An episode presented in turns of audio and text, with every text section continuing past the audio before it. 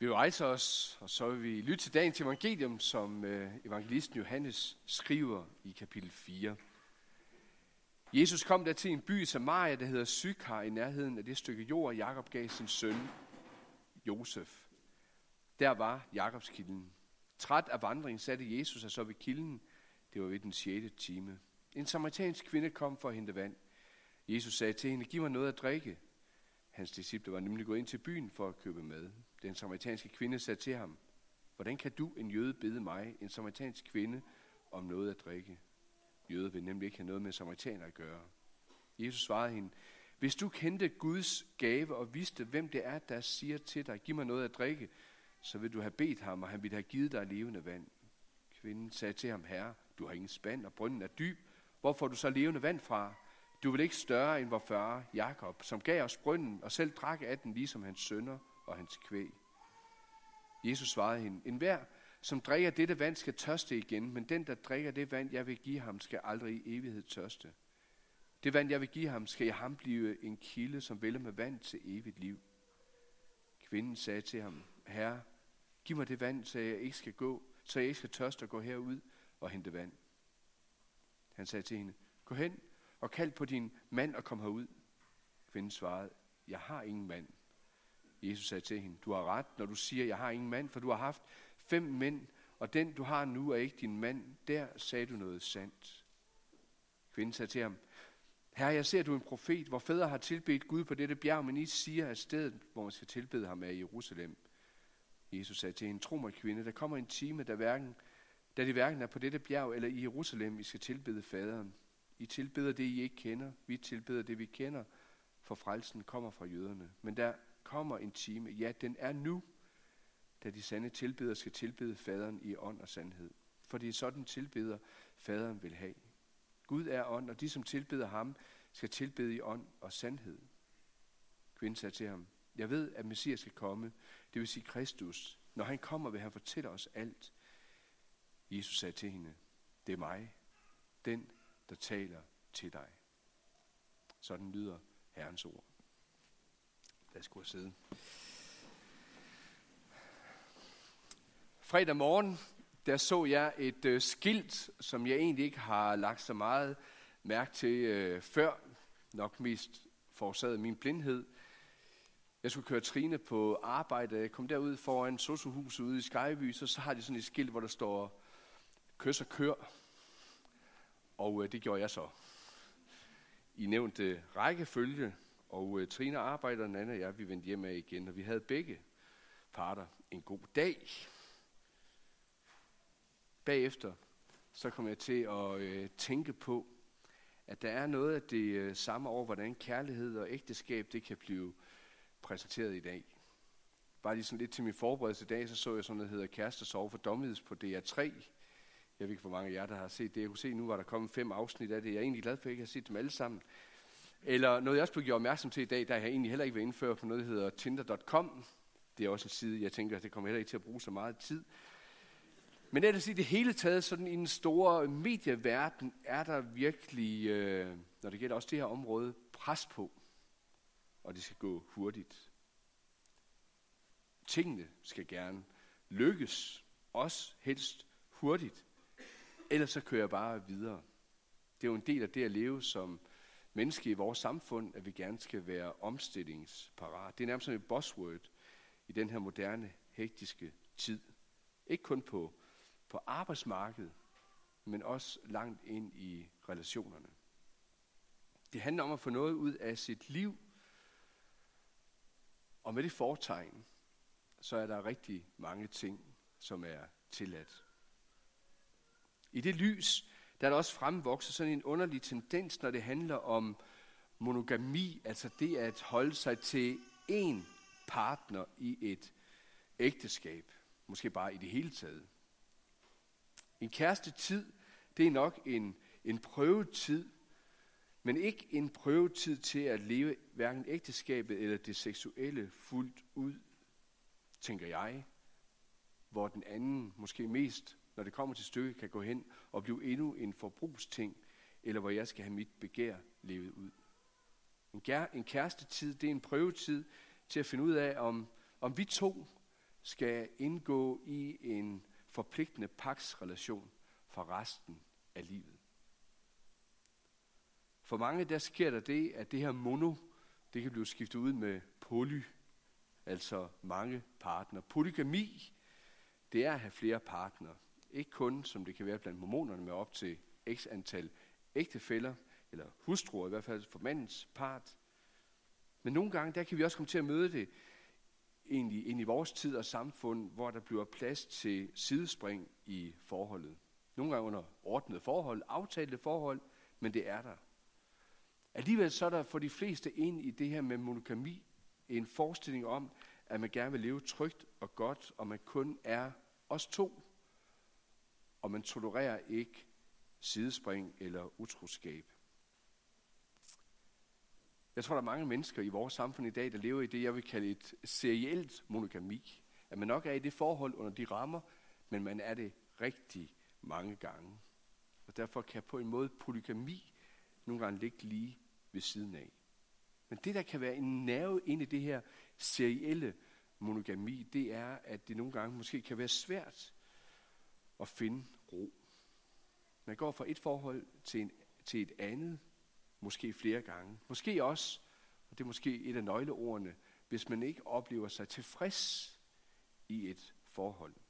Det kan nogle gange være årsagen nok til, at man kan begrunde for sig selv, finde sandheden i sig selv til, at man kan gå videre til et andet forhold. Der kan være mange grunde til utilfredshed i et forhold. Skulle jeg komme ind på det i dag, så havde prædiken været endnu længere, end det måske bliver. Men der er rigtig mange grunde. Man kommer sjældent udenom, at den har sit udspring i mig og mine behov. På den måde, og det var her, jeg kom til at tænke på det, så er der sådan lidt kys og kør hen over det, hvor forholdet, og for nogen også ægteskabet, ikke bliver et sted, hvor jeg så at sige slår mig ned for at bo og bygge, men mere hvor jeg er urolig.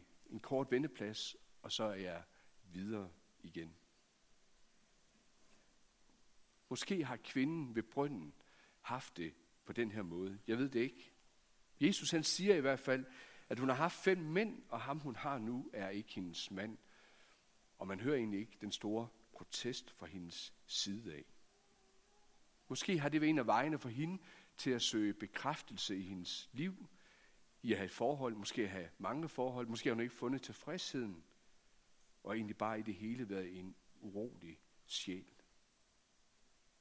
Som sagt, så ved vi ikke, hvorfor de her ægteskaber for hende er gået i stykker. Men det er helt klart, at det er noget, som har påvirket hendes liv, for noget er gået tabt. Skilsmisseraten har sikkert på den tid ikke været, eller det ved jeg, har ikke været så højt, som den er i vores samfund i dag med tusindvis af skilsmisser. Som for den her kvinde, så kan der være mange årsager til, at ægteskabet når til at gå i opløsning. Derfor er der også, synes jeg, meget glædeligt begyndt at komme et fornyet fokus på, også i vores samfund, at man gerne vil hjælpe ægteskab og sætte ind undervejs som samfund, frem for kun at give, give hjælp, når det er gået skævt, eller kun have regler eller rammer eller støtte til, når det er gået skævt. Der er noget, der er værd at kæmpe for inden. Det synes jeg er en glædelig skifte eller glædelig tendens i vores tid. Der kan være mange forventninger til at indgå i et ægteskab. Så har jeg selv haft det, også inden jeg for tre et halvt år siden gik ind i et ægteskab. Det kan også komme til at vise sig anderledes, når det først er blevet hverdag. Er man måske blevet gift som, som ung, ganske ung, og man ikke har egentlig lære undervejs i det at følges ad, lære hinandens udvikling at kende. Det er de færreste af os efter 5, 10, 15, 20, 30 år, der bliver ved med at være de samme mennesker på alle punkter. Så kan man lige pludselig komme til at opleve den anden part forandret. Måske også, som man synes, det her det kan jeg ikke lide. Måske har man heller ikke givet hinanden ordentlig tid til en periode, hvor alt det med børn, små, vokser sig store og alt muligt andet, der tager tid til egentlig at se ordentligt på hinanden. Og lige pludselig så kan man vågne op om morgenen og så se, der ligger en total stranger. En meget fremmed person ved siden af, som jeg overhovedet ikke kender. Og hvad laver jeg her? Når man nogle gange ser på skilsmisseraterne i tidspunkter af livet, hvor de sker, så er det ofte op mod den her berømte sølvbryllupsalder, hvor børnene måske er ved at flytte hjemmefra af, og ægtefælder lige pludselig ser meget overrasket på hinanden og tænker, at det er min hverdag nu. En gang var sølvbryllup noget almindeligt. For hvis vi skal nå at fejre noget med ægteskab, er vi nødt til at have højnet koverbryllupstiden, altså 12,5 år i dag, så mange holder sådan set koverbryllupsfester, fordi de regner måske ikke med, at det bliver sølvbryllup. Og i hvert fald slet ikke guldbryllup. Når man læser og hører mennesker beskrive, hvordan et parforhold det led et brud, så oplever jeg ikke så sjældent, at man en dag, som sagt, vågner op og oplever sit liv helt, eller måske noget anderledes, end man havde forestillet sig. Og så følger den tanke måske meget hurtigt ind i ens hoved, og i hvert fald, som jeg synes nogle gange, jeg oplever tendensen til, der kan få lov til at overtrumfe alt andet. At jeg har jo kun det her ene liv, og jeg skal have så meget som muligt ud af det, som jeg gerne vil. Og i det lys, så kan der blive truffet valg, der kan have store konsekvenser for andre. Ja, måske. Men det er jo mit liv. Det er jo mig, der skal have realiseret mine drømme, og måske også mine behov. Og det kan gøre, at jeg kan komme til at tilsidesætte ord som troskab, pligt, ansvar, tilgivelse, afkald. Frem for at man kun stiller sig i det her på den platform, hvor, hvor det hedder at være omstillingsparat, og som nærmest noget, der kan legalisere mange ting, så oplever jeg også en anden tendens. Det gælder egentlig også på arbejdsmarkedet, men, men også ind i den her sammenhæng et andet ord, der begynder at vokse frem. Og det er det at være robust eller robusthed. Det var endda, så vi næsten sad og forberedte et godt unge menneske som Mathias. Han vidste ikke, hvad det vil sige at være robust. Så måske så er der god grund til at definere, hvad vil det sige at være robust? Det vil sige at arbejde på noget, der er stabilt, på noget, der er holdbart, på noget, der er slidstærkt, også under besværlige forhold. Eller sagt på en anden måde, jeg tror, at vi i vores tid, og også i vores menighed, skal arbejde på robuste relationer, på robuste ægteskaber. Profeten Jeremias, som vi hørte lige før, han talte om et helligt sted, som er ophøjet af Herren. Altså sådan et sted, hvor Gud, han er nær. Og det er han på en måde, der hvor frelsen, den, den er at få. Det er sådan, kvinden møder det den her dag hos Jesus. Hvor ord som kærlighed, pakstroskab, det står stærkt for øje. Og inden det lys, så vil jeg faktisk også drage den linje, at ægteskabet, det bliver et helligt sted. Og det bliver en afspejling af det nære bånd, som Gud han ønsker at stå i til os. Det er også derfor hele vejen igennem Bibelen, at man kan finde det her meget brugte og egentlig meget stærke billedsprog, når det gælder Jesus som brudgom og os som brud eller menigheden. Altså det her mand-kvinde ægteskabsbilledet. Gud han har indstiftet ægteskabet til at være et helligt sted for relationen mellem mennesker. Skabt i Guds billede som mand og kvinde for at ligne ham og på den måde afspejle gudbilligheden og kærlighedens dybe, forunderlige, dynamiske væsen, som den er i Guds eget væsen. Jeg tænker altid over det på den måde, når jeg gennemgår visesritualet med, med par, når jeg er ude til visesamtaler. Der er i hvert fald det ritual, jeg bruger, hvor der står, at derfor er ægtestanden helt tilbage fra 1912 tækkelig. Det ved man jo ikke, hvad det betyder i dag. Det er vel behageligt for Gud. Jeg synes, det er sådan et dejligt ord, at ægteskabet er vel behageligt for Gud. Vel behageligt i Guds øjne. Og det er derfor, Bibelen taler så meget om ægteskabet og det seksuelle, som særligt binder to mennesker sammen, fordi det siger så meget om, hvem Gud er, og hvad kærlighed er, hvad vi er skabt til, og hvad der er godt for livet. Og derfor så skal vi ikke lege med alt det her skønne, hverken før ægteskabet eller i ægteskabet, også selvom der virkelig er mange fristelser, sådan som vi sang det i den anden sang, sæt vagt omkring min tanke meget andet. Der er virkelig meget her, der vil trække mig væk, både fra Gud, fra måske et andet menneske, og ødelægge tingene. Jeg ved godt, som synes jeg selv at have det, at der er virkelig rigtig meget, der påvirker her. Det gjorde det på en måde i en lang single-tid, som jeg oplevede i mit liv, og det er der måder, det gør, også på, når man er i ægteskabet. Når man ser film, når man læser ting, når man bare hører, hvad der sætter florerer nærmest i medierne og i, i luften, og den almindelige holdning til, hvornår og med hvem, og under hvilke omstændigheder man gerne må have sex med andre. Som single eller som så mange andre, man flytter sammen uden at være gift eller, eller utroskab i ægteskabet.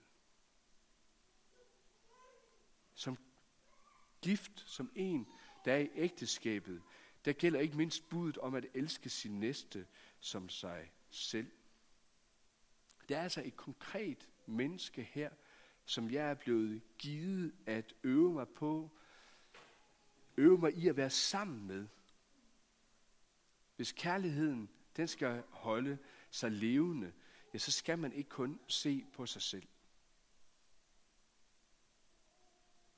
Også her gælder det, som når det ellers har med kærlighed at gøre, at jeg må komme til kærlighedens kilde selv, der hvor den sande kærlighed, den kommer fra.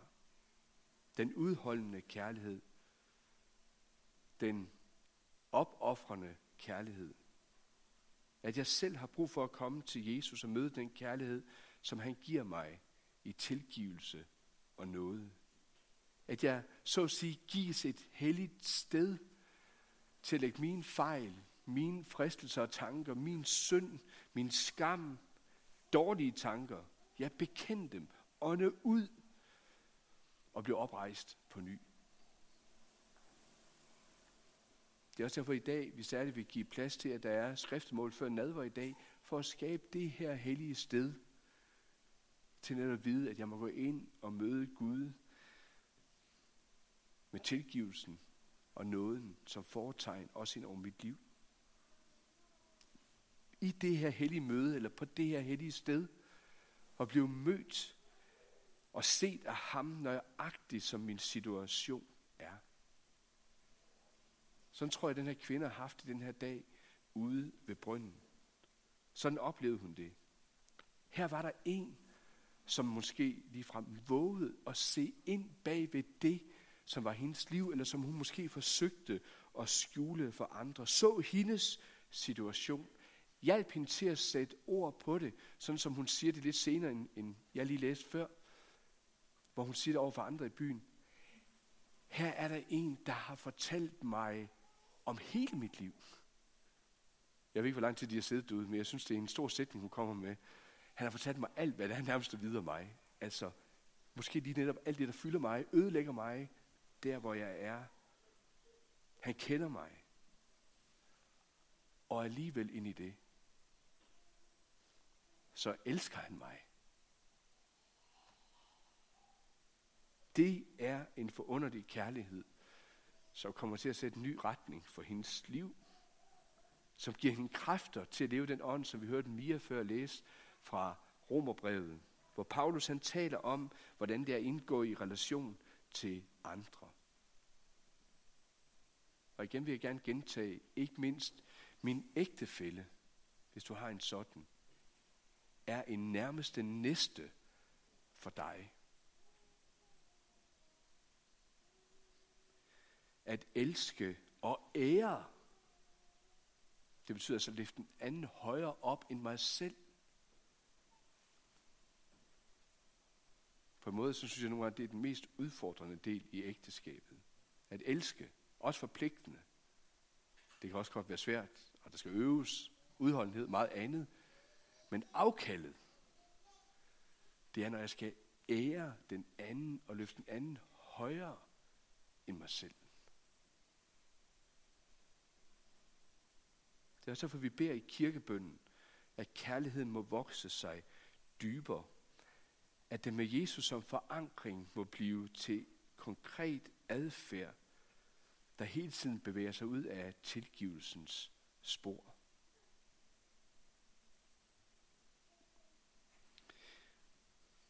Vi lever i en tid, hvor ægteskaber virkelig er under pres.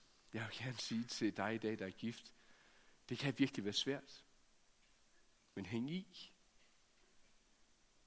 Vi skal ikke åndeliggøre de udfordringer, følelser, begær, behov, som der er eller kan være i et ægteskab, eller de udfordringer, der er ved at leve som single og også med sin seksualitet der. Vi har et ansvar som menighed over for hinanden. Vi går ikke, heller ikke i vores menighed, ram forbi på det her store livsnære område, der handler om kærlighed, seksualitet, ægteskaber, skilsmisser. Der er udfordringer. Der er kampe. Det vi måske kan overveje at stille hinanden som spørgsmål, og jeg har en række af dem i dag, det er, om vi har omsorg for hinanden, eller om det er noget, vi overlader til den enkeltes ansvar. Eller måske ikke giver plads til, at vi kan tale om det, fordi alt skal gerne se så pænt ud og lykkes, indtil vi hører om, at det gjorde det så ikke for nogen. Og hvis det så ikke gjorde det for nogen, er der så plads til, at det faktisk er gået skævt? Er der en tryg fortrolighed, en tillid til, at jeg kan komme og få hjælp med mine tanker og udfordringer? Eller kommer jeg først, når det er gået galt? Eller vælger jeg bare den mulighed, som der også er, og lade stå til og se, hvad der sker? Eller måske bare hoppe ud i det?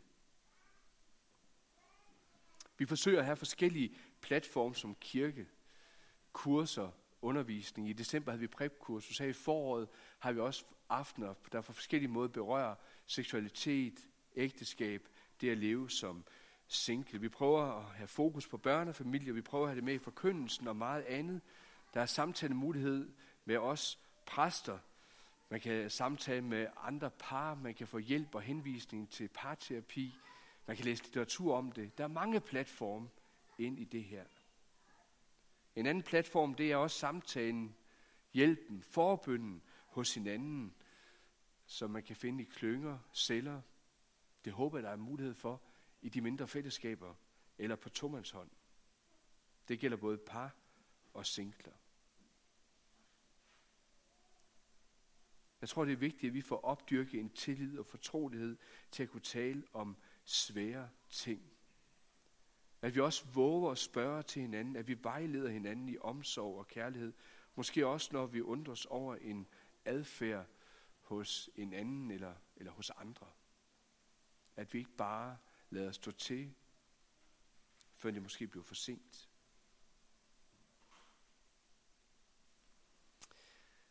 Det kan virke tilfældigt, at Jesus han kommer forbi den her brønd, den her dag, ved den her tid. Havde vi læst lige nogle vers før, så ville vi finde ud af, at det bestemt ikke var tilfældigt, men at der var en Guds vilje i det, når det gælder frelsen, også for den her kvinde.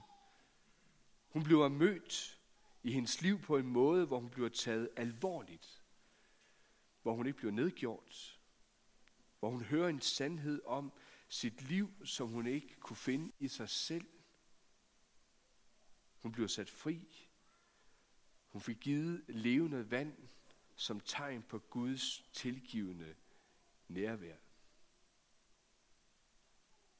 Vi klandrer os til tider over, at vi som kirke, måske især den del af kirkelivet, som vi kan tilhøre, at vi har så meget fokus på seksualitet, kærlighed og ægteskab, nærmest at vi altid er optaget af det, der foregår under bæltestedet. Og der kan gå meget moral i det. Måske er der også tidspunkter, hvor det sker. Måske opleves det også sådan, fordi der bliver talt om noget her, som måske rammer dybt ind i et menneskes eget liv, og hvor man måske kommer til at opleve sig ramt i den livssituation, som man har valgt. Og i stedet for at give ret i, at her er der måske noget sandt om snakken ud fra Guds ord, så er det måske nemmere at afvise det, og så forblive i den holdning, man har, eller den livssituation, man måske har valgt at bevæge sig ind i. Min prædiken i dag, den handler egentlig ikke om at fremholde en tydelig moral. Jeg skal gerne indrømme, jeg synes, det er svært at skrive prædiken i dag og finde en vinkel i det, som vi bad det inden gudstjenesten, at alt det, der blev sagt i dag som fejl, at det må blive sidet væk, og at du må høre det rigtigt til dit hjerte som Guds ord til dig. Fordi for mig, der handler det ikke om, at vi som kirke eller som præster, jeg ser, at vi alle tre er her i dag, at vi kan stå med ren hen og sige, vi har sagt det, og så øh, er det ikke vores ansvar, hvordan folk lever deres liv. For mig handler det om, at det netop gælder vores liv. Livet med hinanden, livet for andre, som ikke altid er let, og hvor man fristes, hvor man går fejl, hvor man prøves på sin udholdenhed, hvor man skuffes, hvor man kan havne i en krise, hvor man kan udfordres på sine følelser.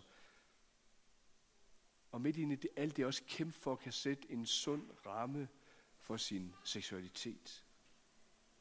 Alt sammen noget, som Bibelen både anviser tilfælde for, hvornår og hvordan det er gået, og hvordan det gik skævt. Det synes jeg er befriende. Og samtidig også tilfælde, hvor Bibelen viser en vej i, hvad der er det gode liv her, og hvad der er en god vej fremad.